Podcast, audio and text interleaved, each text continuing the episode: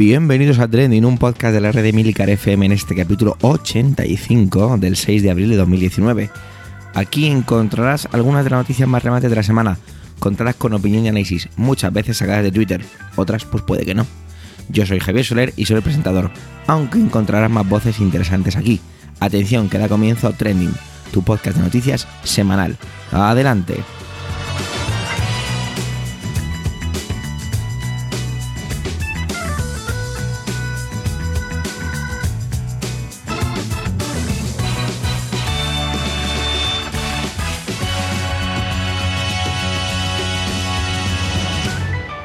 La primavera está haciendo gala de su nombre, una semana de meteorología inestable que contagia también a la actualidad. La verdad es que me ha quedado bordadísimo. Vamos a comenzar con Carmela. No sé si os acordaréis, hace un par de capítulos eh, trajo aquí su periplo del voto desde el extranjero y tenemos una nueva entrega. Os recuerdo que esto es una serie limitada dentro del propio podcast trending, así que no os la, no os la perdáis. Descubramos esta nueva entrega y vamos a ver cuál es el siguiente paso. Adelante, Carmela.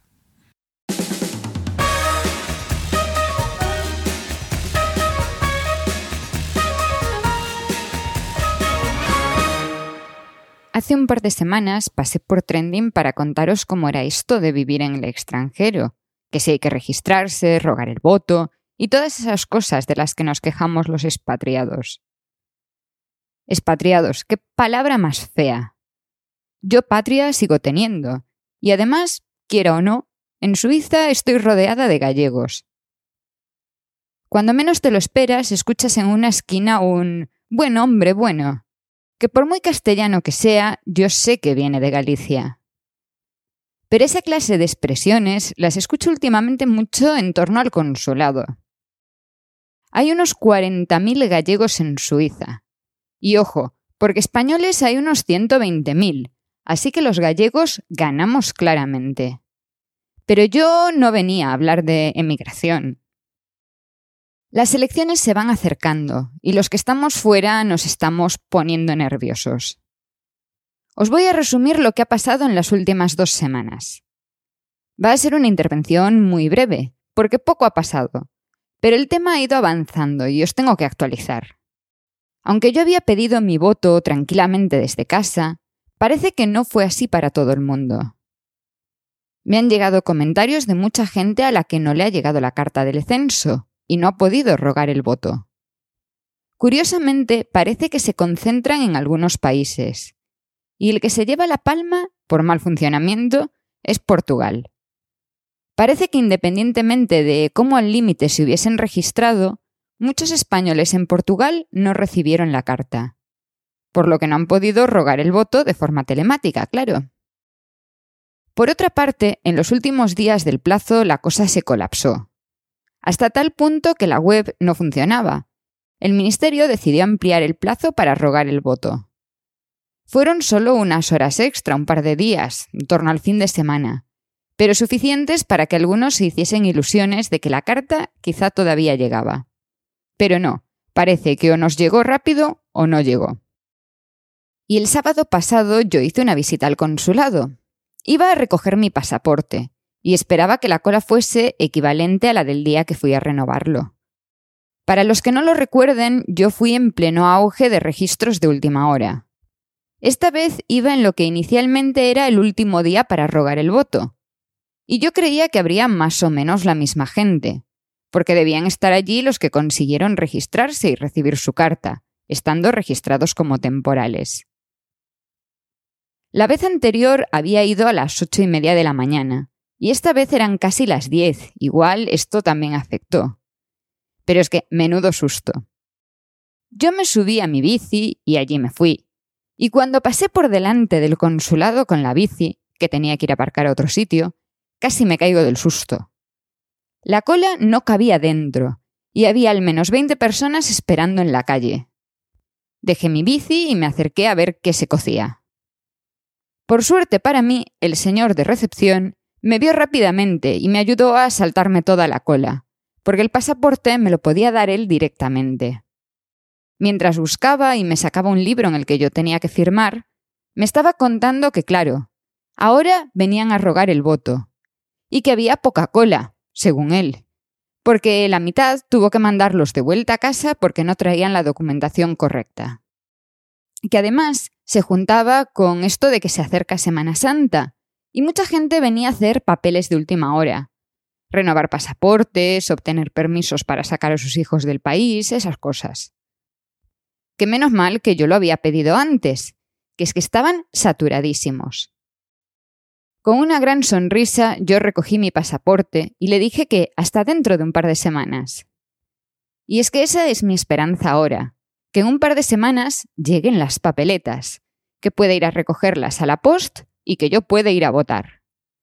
Quiero confiar en que el servicio postal suizo no me va a fallar. Por ahora lo que me queda es decidir a quién va a ir ese voto, si es que el sobrellega. Y de esa forma os cito para el domingo de las elecciones, día en el que no hablaré sobre mi voto, que esas cosas hay que respetarlas, pero sí sobre si las papeletas han llegado o no, y si lo han hecho, de cómo ha sido la experiencia de votar desde Suiza. José Miguel se ha quedado con uno de los trending más potentes de la semana, como habréis podido deducir, el tema de la eutanasia. La verdad es que esto es algo que siempre me produce no sé, una sensación muy, muy de incertidumbre. No sé cómo, cómo gestionar ese tipo de cosas. Así que os dejo con el sabio punto de vista de José Miguel. Adelante, José Miguel.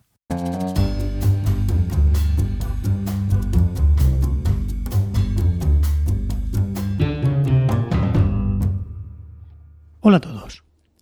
El pasado miércoles, María José Carrasco moría, por fin, en su casa de Madrid tras 30 años soportando una esclerosis múltiple que la había dejado completamente postrada e incapaz de hacer prácticamente nada por sus propios medios. Su marido, Ángel Hernández, le había suministrado la dosis de pentotal sódico que guardaban desde hace años a la espera de que se aprobara de una vez la ley de eutanasia que permitiría a Ángel ayudar a su mujer a descansar de una vez. La ley no ha llegado, pero el descanso de María José sí.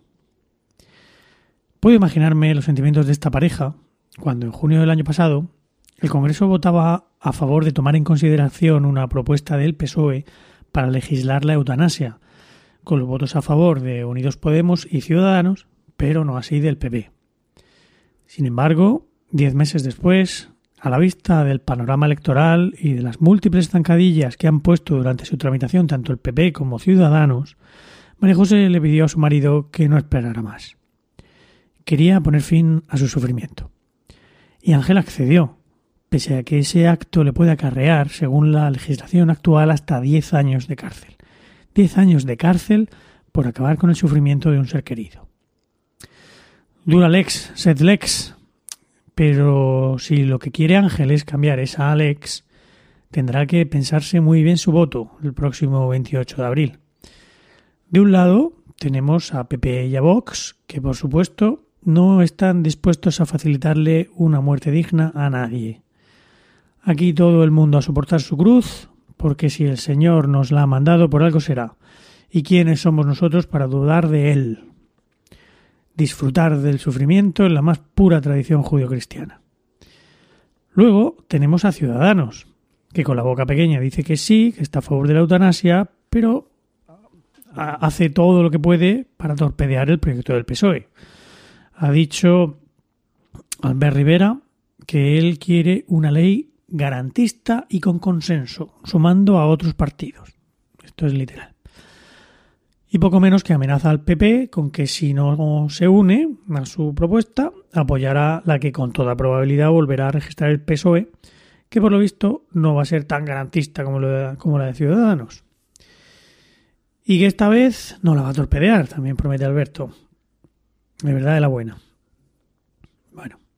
Podemos, por su lado, también quiere una ley de eutanasia, pero no se fía del PSOE, que según ellos ha tenido muchos años de gobierno y de mayorías para hacerlo, pero aún no ha encontrado el momento por una cosa o por otra.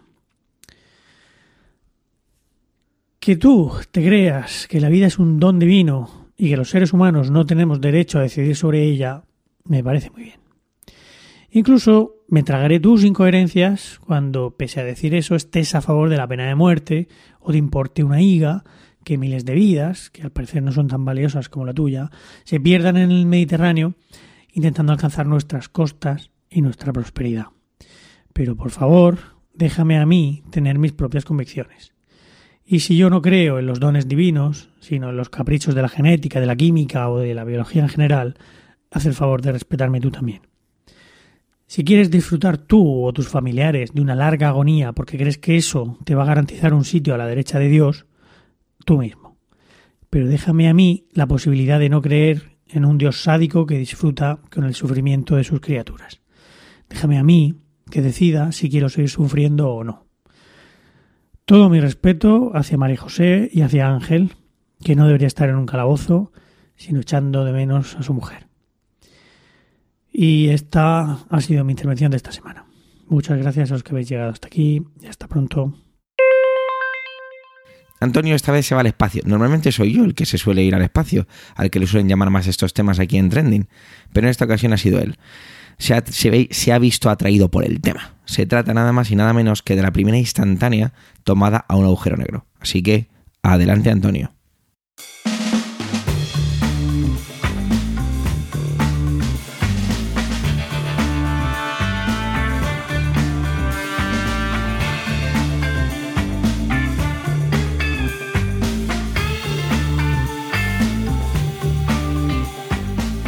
Saludos, soy Antonio Rentero del podcast Preestreno y esta semana en Trending no voy a hablaros ni de cine ni de series de televisión. Os voy a hablar del espacio. Si escuchasteis mi intervención de hace unas semanas, ya estuve por el espacio con vosotros contándoos lo que pasaba con una nave que enviaba Israel a la Luna. Se trataba de la nave Bereshet, que significa en el origen o al comienzo, y que de hecho esta semana ya se ha colocado en órbita en torno a la Luna, es decir, que de momento se está cumpliendo ese programa espacial que va a convertir a Israel en el cuarto país, después de Estados Unidos, Unión Soviética y China, en hacer posar de manera controlada un ingenio sobre la superficie de nuestro satélite.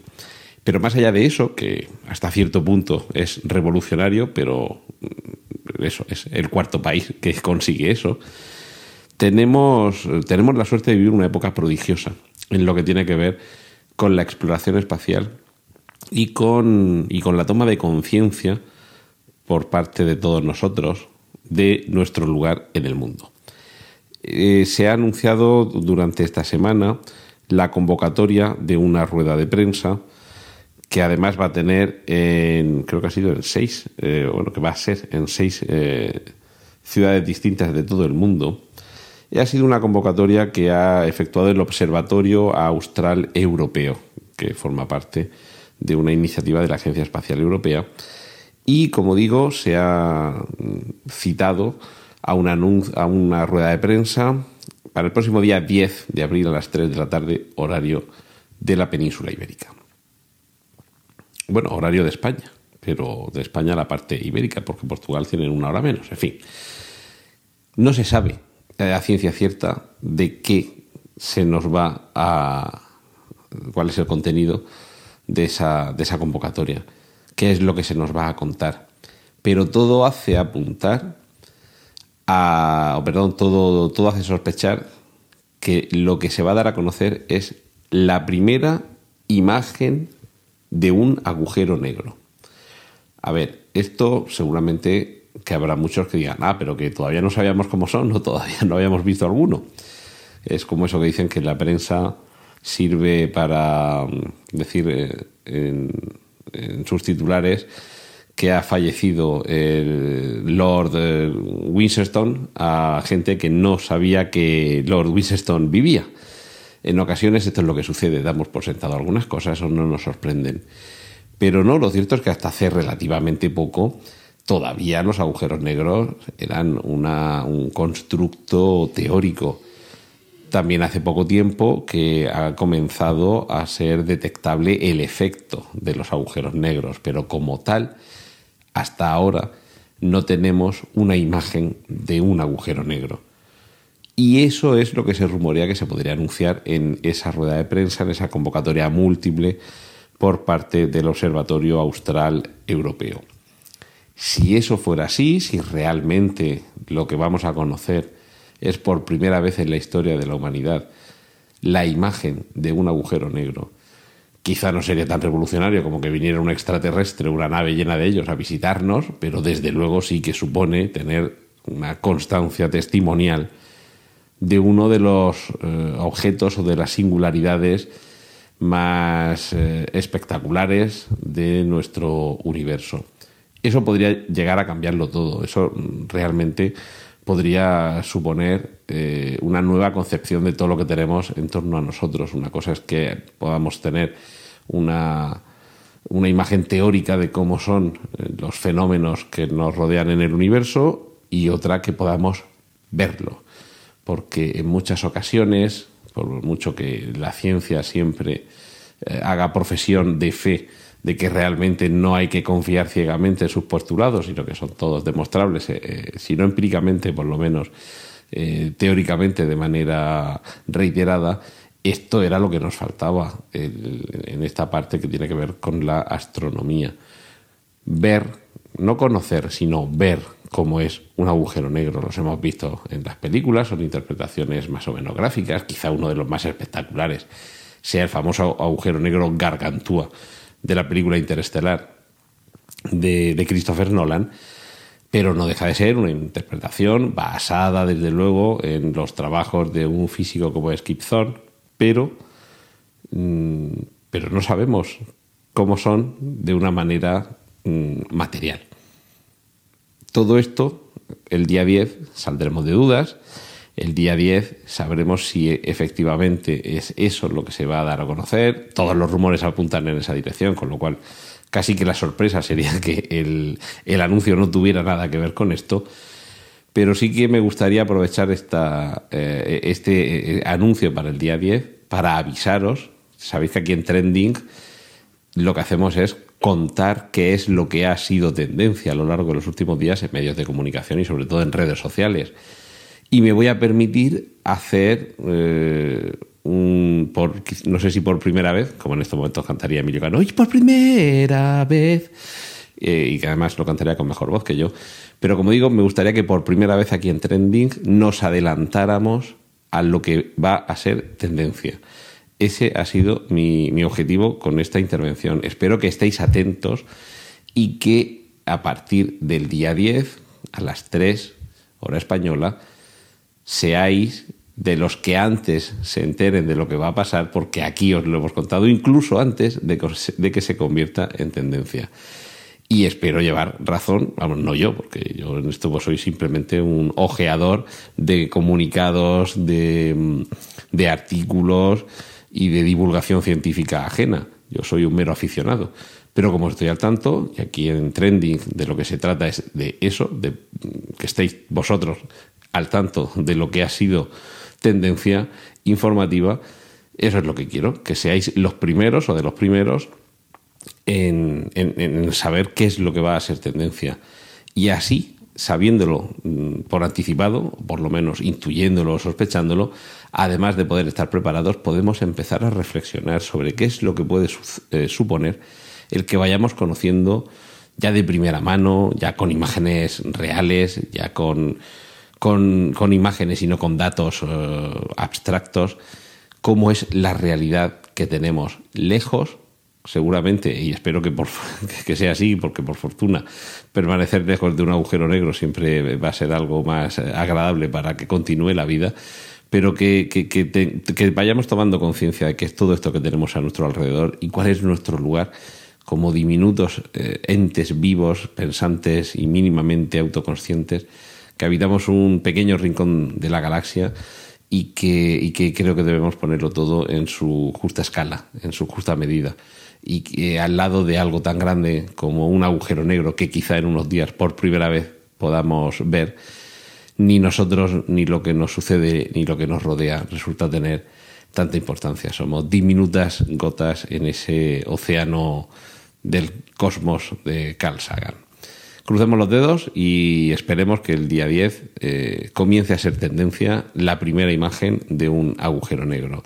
Esto es todo por mi parte esta semana aquí en Trending. Os dejo que disfrutéis con, el, con los contenidos del resto de mis compañeros. Un saludo de Antonio Rentero.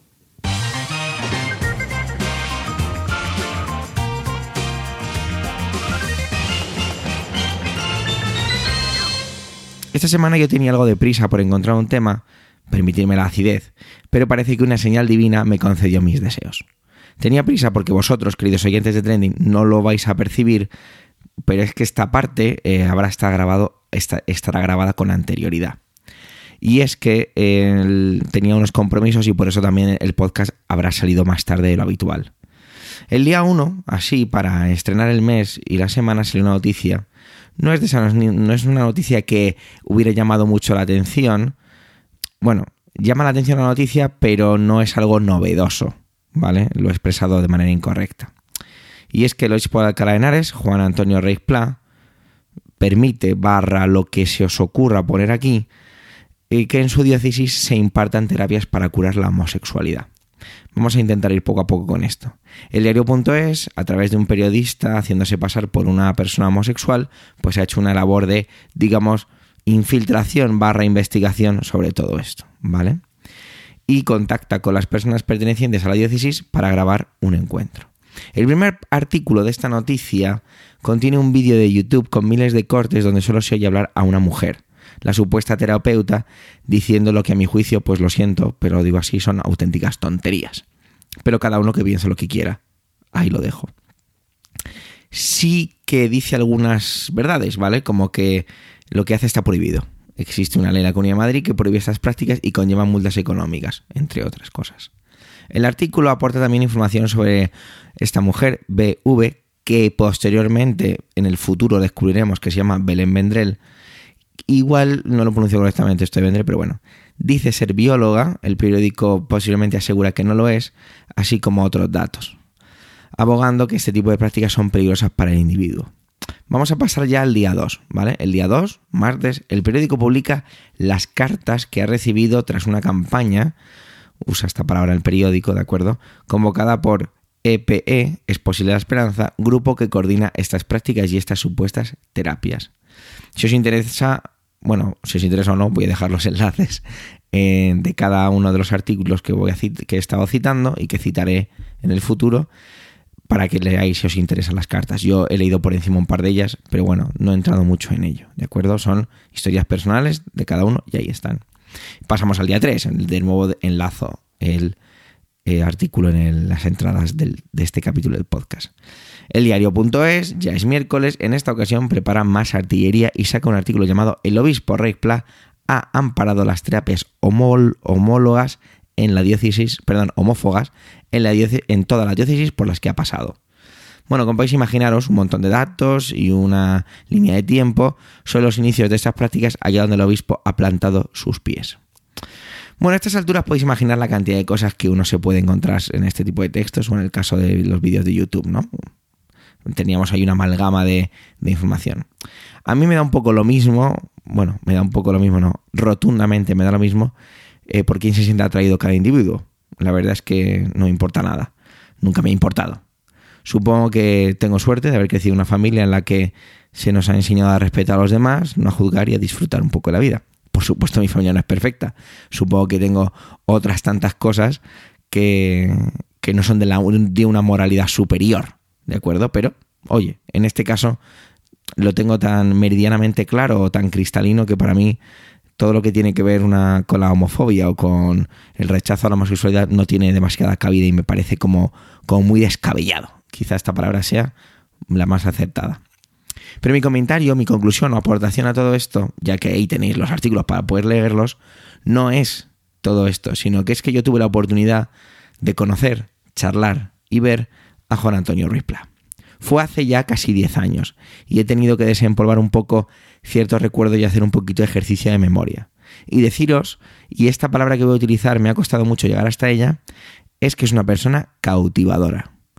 Algunos podríais estar flipando lo que acabo de decir, pero lo he pensado mucho, creerme, ¿vale? Es una persona que sabe muy bien hablar, que no se amilana ante nada, siempre eh, tiene una apariencia tranquila y de aparente dominancia de la situación. En aquella ocasión se le hicieron preguntas muy directas sobre este tipo de cosas típicas, ya hace casi 10 años de esto, repito, sobre eh, la pederastia de sacerdotes, sobre el aborto, sobre la homosexualidad. Pues bien, no me creí ninguna de sus contestaciones. Y no porque yo sea un tiempo muy listo, que no lo soy, sino porque sinceramente en esas cosas suelo tener una coraza y dejo que mi sentido común imponga su ley. Cuidado, es mi sentido común. Pero volvamos al obispo. Ante cualquier pregunta siempre comenzaba viajando en el tiempo, remontándose, usando la antropología, los textos bíblicos y conseguía elaborar una respuesta perfectamente argumentada.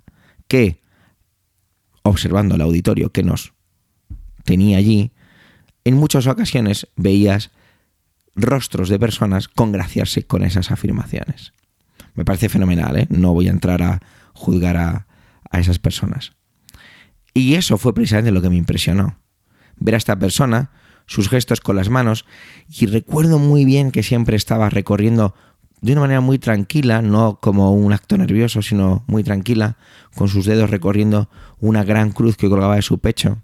Elaborar ese curso pausado, tranquilo, sacando todas sus armas, pero envueltas en seda, y casi meciéndote para acabar diciendo, no recuerdo las palabras textuales. Otra pregunta, ¿qué más quieren saber? incluso bromeando con los que allí estábamos, usando pequeños detalles del entorno para crear un ambiente cercano. No olvidaré nunca, y muchas veces lo he contado en conversaciones con amigos, que es una persona que por supuesto lo fácil sería decir que no deja indiferente. Ahí está. Pero arriesgando un poco más, como decía antes, es una persona cautivadora. Por ello, supongo que estas noticias y cuando veo fotos de esa persona en los medios me acuerdo de aquel día y pienso, ¿qué no podría hacer este hombre, este obispo? Con esto hemos llegado al final de este 85 capítulo de Trending. Gracias por el tiempo que he dedicado a escucharnos. Tenéis los medios de comunicación y toda la información y enlaces de este episodio en evilcar.fm barra trending, donde podréis encontrar los demás podcasts de la red. En evilcar.fm, además, se ha hecho una revalidación completa de la web, así que disfrutarla que nos ha quedado preciosa. Si os gusta Trending, recomendarnos, realizar debates sobre nuestras intervenciones y dejarnos comentarios allá donde os plazca. Un saludo y hasta la semana que viene.